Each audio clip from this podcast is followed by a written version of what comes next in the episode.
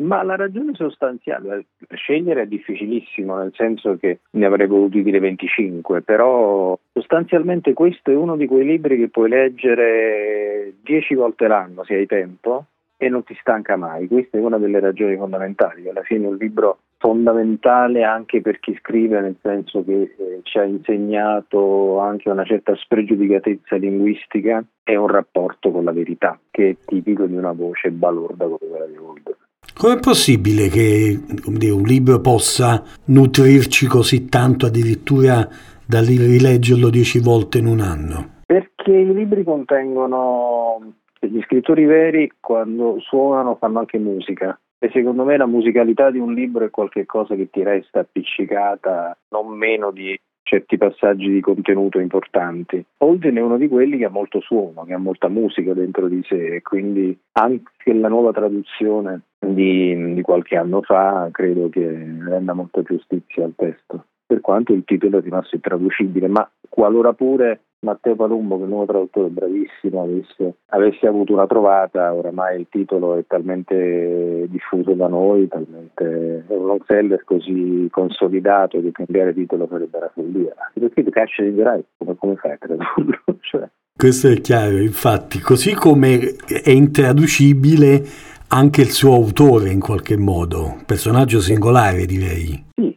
sicuramente uno che a un certo punto, come tutti quelli che si sottraggono dalle scene, ha acquistato ancora maggiore, ancora maggiore importanza perché è entrato in un immaginario misterioso. C'è dietro queste figure che tendono a scomparire dalla scena pubblica, ci sono pochi esempi ma ce ne sono, c'è una sorta di ammirazione per la loro volontà di rifiutare il lusso, no? di rifiutare il privilegio, di conservare se stessi in una dimensione che invece sarebbe inevitabilmente compromessa dalla, dall'esposizione mediatica e soprattutto dalla ripetizione costante delle proprie presenze in pubblico. Abbiamo diversi esempi, insomma. Ci sono personaggi che sono oramai così onnipresenti sui media che quando li vedi, insomma, ti rompono i coglioni immediatamente. Chi si sottrae, soprattutto se ha qualcosa da dire, se soprattutto se ha qualcosa da scrivere, perché poi la verità è che il mestiere che facciamo noi è un mestiere che potrebbe esaurirsi in quello. Eh.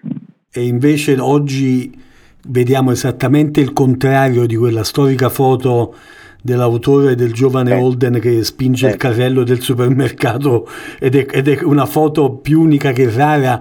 Oggi siamo invasi sui social, in tv, dappertutto. Questo è anche un po' gioco forza, nel senso che oggi chi fa il nostro mestiere deve tener conto del fatto che viviamo in una realtà eh, tecnologicamente molto avanzata e che oramai ha invaso ogni frequenza della nostra vita. Per cui oggi per esempio è impossibile lavorare senza il web, senza avere una vita parallela in rete, no? Quindi credo che a meno che uno non si voglia proprio completamente, in un certo senso, cancellare dalla, dall'anagrafe digitale, non mi pare che ci siano molti esempi, insomma. La stessa Elena Ferrante eh, qualche anno fa mi pare che fu candidata allo strega. Sì. E, e, e intervenne nel dibattito. Mi ricordo un articolo di Repubblica Ecco, una cosa del genere, per esempio, uno come Salinger non l'avrebbe fatta. Cioè, a parte che non avrebbero partecipato, non avrebbe accettato nessuna candidatura, nessuna... e questi qui proprio erano persone, po' come Battisti, no? Come Lucio Battisti, sono persone che a un certo punto scompaiono completamente dalla scena, perché non vogliono più saperne. Cioè, secondo me proprio perché detestano la pubblicizzazione della propria immagine.